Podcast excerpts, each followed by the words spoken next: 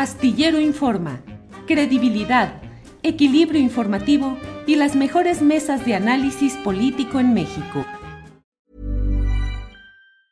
Ever catch yourself eating the same flavorless dinner three days in a row? Dreaming of something better? Well, HelloFresh is your guilt-free dream come true, baby. It's me, Kiki Palmer. Let's wake up those taste buds with hot, juicy pecan-crusted chicken or garlic butter shrimp scampi. Mm. Hello Fresh. Stop dreaming of all the delicious possibilities and dig in at HelloFresh.com. Let's get this dinner party started. Hey, it's Ryan Reynolds, and I'm here with Keith, co star of my upcoming film, If, only in theaters, May 17th. Do you want to tell people the big news? All right, I'll do it. Sign up now and you'll get unlimited for $15 a month in six months of Paramount Plus Essential Plan on us. Mintmobile.com slash switch. Upfront payment of $45 equivalent to $15 per month. Unlimited over 40 gigabytes per month. Face lower speeds. Videos at 480p. Active Mint customers by 531.24 get six months of Paramount Plus Essential Plan. Auto renews after six months. Offer ends May 31st, 2024. Separate Paramount Plus registration required. Terms and conditions apply if rated PG. Hola, Julio. Hola, Sabina, perdón que andamos aquí, ya sabes, con mil enredos técnicos, pero bueno, discúlpanos, por favor. Sabina, ¿cómo estás? Buenas tardes. Buenas tardes, estoy acá en el Zócalo. Ya, me caminé desde toda, eh, desde el Monumento de la Revolución hasta acá y estoy con unas amigas en el Hotel Majestic, donde mm. Vamos a presenciar cómo se llena el Zócalo de mujeres. ¿Y cómo vio la reportera Sabina Berman en ese trayecto que hizo? ¿Qué vio? ¿Qué nos reporta? Pues mira, llegamos muy tempranos y entonces estaban llegando apenas las feministas en sus, a, reunirse con sus contingentes. Vimos a feministas muy activas en el monumento a la independencia, en el Ángel de la Independencia. Luego hicimos toda una vuelta, nos tomamos un coche y entramos por el otro lado del Zócalo porque aparentemente ya lo habían cerrado para, este, previsiblemente, para evitar que llegaran este, contingentes en camiones. Y entonces lo que vimos por acá es pues el acopiamiento de mujeres policías, ¿no? Con sus cascos, con sus escudos de plexiglas, y desde la mañana las mujeres de los sindicatos hablando por micrófono a sus contingentes, hablando en el mismo lenguaje que usamos las mujeres de otras zonas del mundo y otras zonas de la ciudad. Eh, el mismo lenguaje feminista, los mismos términos, las mismas demandas. Muy emocionante. Sí, Sabina, ¿Y qué reflexión tienes respecto a lo que puede suceder hoy, un 8 de marzo, con una acumulación tanto de protestas y de hechos negativos contra las mujeres, como de un incremento de la presencia mediática, de denuncia y de análisis y de estudio de lo que sucede ahí? Y por otra parte, pues pareciera que no necesariamente una respuesta positiva de los gobiernos. Pero, ¿qué reflexión te da este día, Sabina?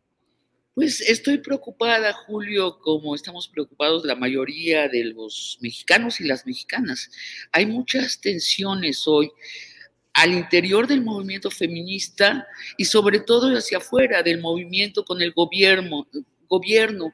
Y creo que si puedo yo aportar algo es una visión panorámica. Eh, yo creo que esta confrontación empezó hace cuatro años cuando la izquierda parecía que iba a ganar las elecciones y el movimiento feminista estaba eufórico, estaba galvanizado, porque todo apuntaba a que el gobierno de izquierda sería feminista, sería el instrumento para lograr combatir la violencia contra las mujeres por primera vez en la historia de México desde el Estado mismo. Tendríamos policías feministas, hombres y mujeres entrenados en cómo, cómo este, ejercer eh, la violencia del Estado en pro de defender a las mujeres. Tendríamos un ejército pro mujer, tendríamos una Secretaría de, de Educación Pública con una agenda pro niñas, etcétera. La verdad es que no eran alucinaciones optimistas de las mujeres. La izquierda como tú sabes, ha sido la compañera de viaje del feminismo a lo largo de un siglo. La izquierda nos acompañó a las mujeres en reclamar el voto en 1955 en México. La, la izquierda nos secundó en la lucha por legalizar el divorcio, por legalizar la píldora anticonceptiva, la píldora del día siguiente. La izquierda fue la primera que despenalizó el aborto en la Ciudad de México. Y López Obrador era el candidato de la izquierda y parecía ser feminista y nos dio todas las señales de que lo era. Nombró un gabinete de mitad de mujeres, nombró como su segundo de a a una mujer, a la secretaria de gobernación, y esa mujer nos dijo con todas sus palabras lo que queríamos escuchar. Eh, creo que puedo citarla de memoria, dijo algo así como, la lucha contra la violencia sexista será por fin la lucha del Estado mexicano. Y bueno, resultó que no, que fue un espejismo. Este gobierno llegado al poder no ha sido feminista, ni en la retórica, ni en los hechos. Y entonces tienes un movimiento feminista calvanizado, listo para el triunfo, y por el otro lado, un gobierno que de pronto le cierra las puertas. Y digo de pronto porque cuatro años en el trayecto de la historia de México o del movimiento feminista es de pronto. Eh, Sabina, y dentro de lo que se ha estado viviendo hoy, Palacio Nacional tiene vallas, unas altas y muy eh, notabilísimas vallas. El presidente de la República también ha hecho señalamientos acerca pues de que hay preparativos violentos y que buscan descarrilar o buscan afectar el proyecto político de la 4T. ¿Qué opinas de los hechos concretos de la vigilancia, eh, las vallas y el discurso presidencial? Bueno, es que cuando el presidente habla de eh, que el feminismo está atacando al gobierno, no precisa qué feminismo. Y eso eh, vuelve muy irracional para la gente que lo observa de afuera el paisaje. Hay que decir quiénes son las mujeres encapuchadas, vestidas de negro, convencidas de la acción directa, que llegan a la marcha en la Ciudad de México y en otras ciudades del país, sí, para pintarrajear, para romper cristales, para cantar consignas muy agresivas, para pintarlas en las paredes. ¿Quiénes son? Eh, bueno, estas mujeres son mujeres anarquistas. Son las víctimas más víctimas entre nosotras las mujeres. Eh, en el centro de este movimiento están las mujeres que han sido en su propio cuerpo vejadas por el patriarcado, que han sido golpeadas sistemáticamente o violadas o han perdido a una hermana o a una hija o a una madre asesinada por un macho. Y esto es la segunda parte de lo que las define, que han pedido ayuda al Estado y no la han recibido, no han recibido justicia. El Estado las ha ignorado. No, no el gobierno de este sexenio, sino históricamente el Estado las ha ignorado. Y por eso han perdido toda fe en el Estado y son anarquistas, son anti-Estado y van encapuchadas a las marchas y ejercen acciones directas, que son las únicas acciones hasta hoy que les han hecho ganar espacios y un cierto grado de justicia. A mí me parece que la suya es una rabia legítima, creo que todas las mujeres lo comprendemos. Y al ejercerla hacia el mundo, estas mujeres también se empoderan, adquieren pertenencia a su grupo y adquieren una fuerza colectiva. El presidente quiere desconocer o desconoce, no lo sé, la identidad de estos grupos, pero le gusta el presidente, lo entienda o no, le convenga o no, son la encarnación de esta oportunidad perdida que tuvo el Estado mexicano de volverse feminista, de representar y ejercer este, las mejores causas de las mujeres y que dejó pasar. Entonces el presidente nos desespera mucho, en general a las, feministas, ver cómo el presidente agranda el problema, hace más posible la confrontación al hacer como que no entiende quiénes son estas mujeres encapuchadas, o peor, si no sabe realmente quiénes son. Sí. Eh, Sabina, de lo que escucho, estos hechos de violencia contra monumentos, pintas, vidrios e incluso agresiones a cuerpos policíacos o de seguridad, ¿consideras que tiene una justificación histórica, filosófica, sociológica? Por supuesto, te, decía, esto es lo, estas mujeres que han sido dejadas muy concretamente y que el Estado no ha tenido respuestas para ellas y que han adquirido consecuentemente, ay, perdóname. Sí, sí, no te preocupes, atiende todo ahí. Yo mientras aquí me echo un rollo, mientras arreglas todo. Es el súper. No, no es cierto. Ah. No es cierto. Es una amiga que precisamente viene para acá. Este, no, claro que tiene justificación. La, otra alternativa para muchas de estas mujeres encapuchadas era la desolación. Y han encontrado estos grupos. Yo estuve, tuve la oportunidad de hablar con varias de ellas en las últimas semanas, entre ellas una a la que entrevisté públicamente, y me explicaban que su número se ha cuatriplicado en este sexenio. Ever catch yourself eating the same flavorless dinner three days in a row? Dreaming of something better? Well, HelloFresh is your guilt-free dream come true, baby. It's me, Kiki Palmer. Let's wake up those taste buds with hot, juicy pecan-crusted chicken or garlic butter shrimp scampi. Mm. Hello Fresh. Stop dreaming of all the delicious possibilities and dig in at HelloFresh.com. Let's get this dinner party started. Millions of people have lost weight with personalized plans from Noom, like Evan, who can't stand salads and still lost 50 pounds. Salads, generally, for most people, are the easy button, right? For me, that wasn't an option. I never really was a salad guy. That's just not who I am. But Noom worked for me. Get your personalized plan today at Noom.com. Real Noom user compensated to provide their story. In four weeks, the typical Noom user can expect to lose one to two pounds per week. Individual results may vary. Y tiene una fecha, el momento en que se empezó a cuatriplicar su número. Fue el momento en que el presidente se obcecó en que Salgado Macedonio fuera gobernador de Guerrero. Uh -huh. En ese momento perdieron toda esperanza. Dime si no es lógico.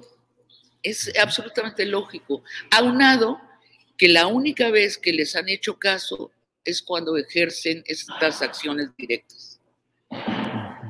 Eh, Sabina, de lo que se ve ahí, parece que hoy habrá una concentración masiva por varias razones, por lo acumulado de los agravios, por una protesta creciente, hasta por el semáforo verde en términos pandémicos, pero ¿qué esperar, como luego se dice, al día siguiente? Protestas, movilizaciones, los medios se van sobre lo que sucede, a veces en el aspecto más llamativo en términos mediáticos, que es la violencia, pero esta es una larga lucha que ha podido avanzar, que se ha estancado o que retrocede, Sabina.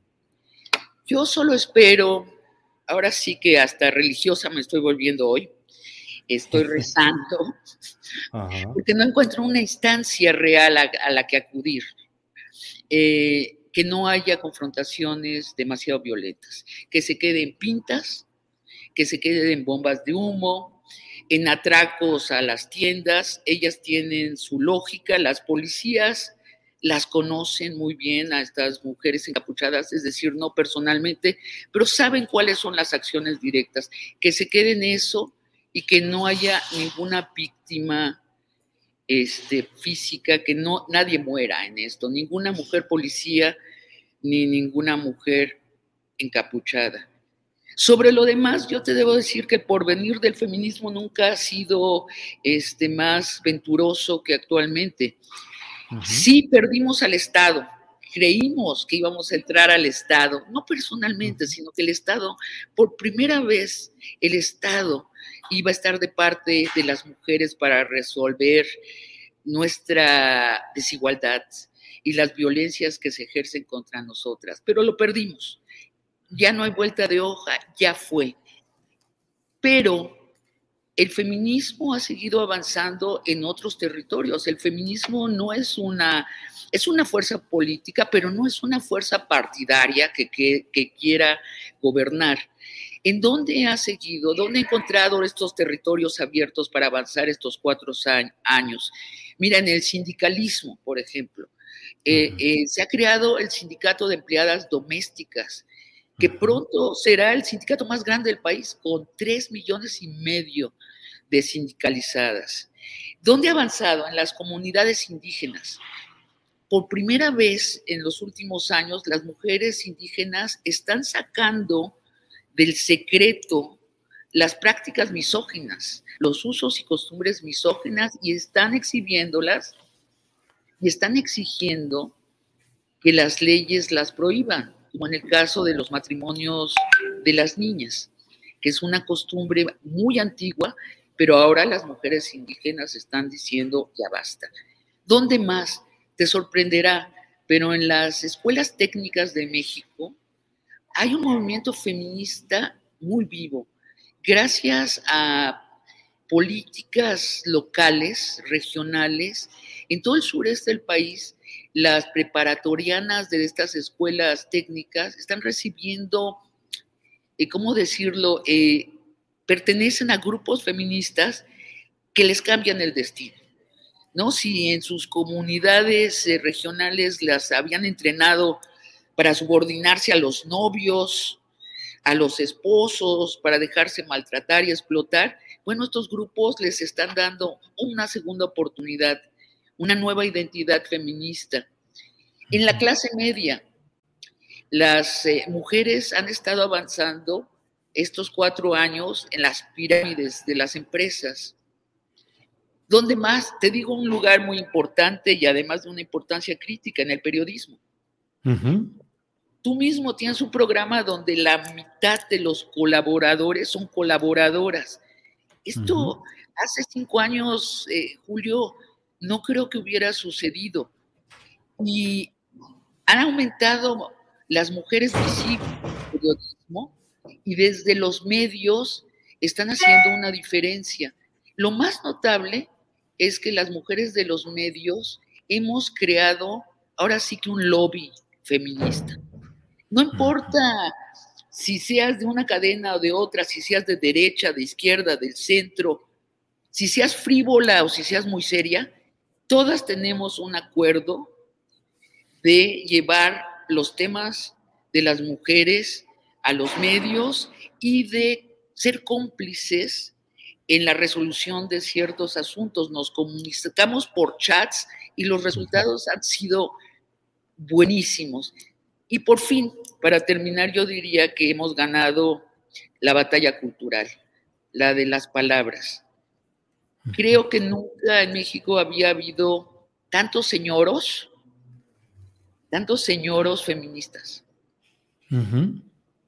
Sí, sí. Sabina, eh, hablas de, esa, de ese triunfo cultural. Eh, te agradezco, sé que está ahí el movimiento de con quienes estás.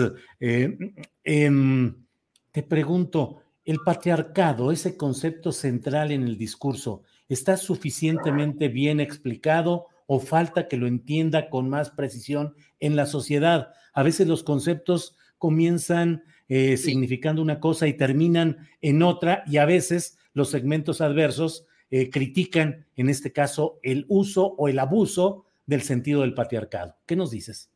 Sí, creo que nos falta explicar a las feministas más estos conceptos eh, centrales de nuestra narrativa y, bajarlo sobre todo a lo concreto. No suena el patriarcado, suena como, como el diablo de una religión esotérica. Bueno, cuando hablamos de, patriarcado estamos hablando de que los seres humanos durante los últimos milenios han tendido a crear pirámides. Todo lo que encuentran lo vuelven una pirámide, una organización piramidal sostenida por violencias. No, lo que sostiene las pirámides patriarcales es la violencia que ejercen los de arriba hacia los de abajo. El feminismo tiene la enorme novedad de que no plantea crear pirámides y quiere desmantelarlas además. Pero lo tenemos que explicar menos, menos abstractamente y más concretamente eso por el patriarcado. Hay otros conceptos que tenemos que seguir explicando para los, los que no son mujeres y también para las mujeres que entran en esta, en esta lucha. Oye, mi sobrina me mandó una, una foto de su, de su recreo hoy en la primaria. Todas están vestidas de morado, con sus pañoletas verdes, levantando el puño. Dice, si eso no es un triunfo cultural, ¿qué es? Pero ciertamente sí tenemos que explicar más qué es el feminismo. Sí, eh, gracias por esta entrevista. Solo cierro preguntándote cómo ves la comparación de las violencias de estas protestas feministas con otros hechos de violencia como lo sucedido en el Estadio Corregidora, porque hoy hay una corriente que quiere equiparar ese tipo de violencias. Ah, caray, ahora sí que me, declaro desconocedora de, la violencia masculina del fútbol. Este, yo sospecho que tienen raíces muy distintas y disparos muy distintos. No la conozco, voy a oír a Juan Villoro para que me la explique. Eh, sé que lo entrevistaste. Es verdad, ¿no? ¿O no? No, no, no, pero, en, eh, pero está en la lista de los que vamos a entrevistar. Entrevistamos a Carlos Alver y a Gómez Junco. Sí, no, no, no entiendo esta violencia repentina por una pelota de fútbol. Lo que sé es que en el feminismo, este, México tiene la, no, la dudosa honra de ser el primer país que tiene un feminismo eh, violento, que es un asunto que inquieta mucho a las feministas de otras latitudes y que lo están viendo crecer. Pero de nuevo, la, violencia aquí deriva de vejaciones muy, muy concretas, de violaciones, asesinatos, eh, de, acosos, de infancias llenas de golpes. Y estos grupos les dan a estas mujeres vejadas identidad y fuerza, sin duda, las empoderan y tienen la diferencia también de estos este, señores del fútbol, que hay un apoyo, por lo pronto, mayoritario de las otras mujeres feministas a estas mujeres encapuchadas, porque las comprendemos. Además, sinceramente, para cerrar este tema, como yo le dije una vez en alguna reunión a Claudia Sheinbaum, hablando de estas mujeres, le decía, Claudia, el tamaño de la vejación que han recibido no es comparable con el hecho de pintar héroes de bronce en insurgentes, perdón, en reforma, ¿verdad? En insurgentes. siempre me confundo entre insurgentes. Déjalas que las pinten.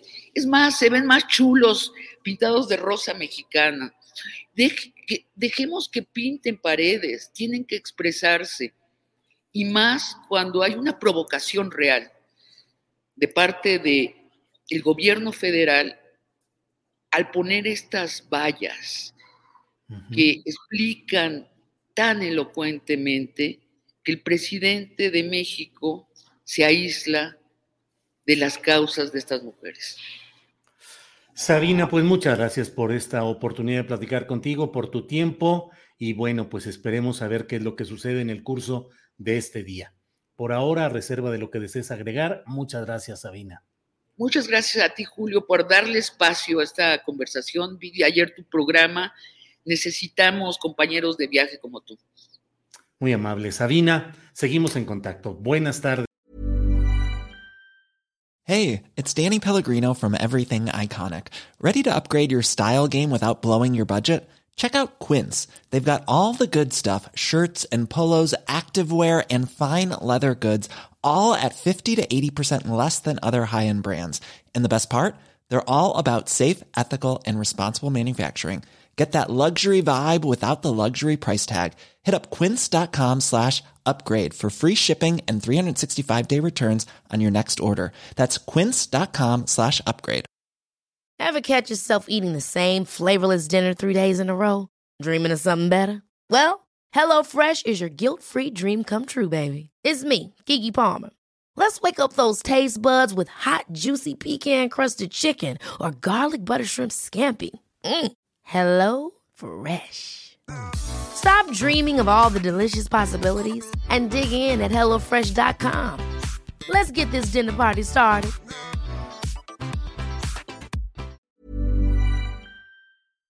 Para que te enteres del próximo noticiero, suscríbete y dale follow en Apple, Spotify, Amazon Music, Google o donde sea que escuches podcast. Te invitamos a visitar nuestra página julioastillero.com.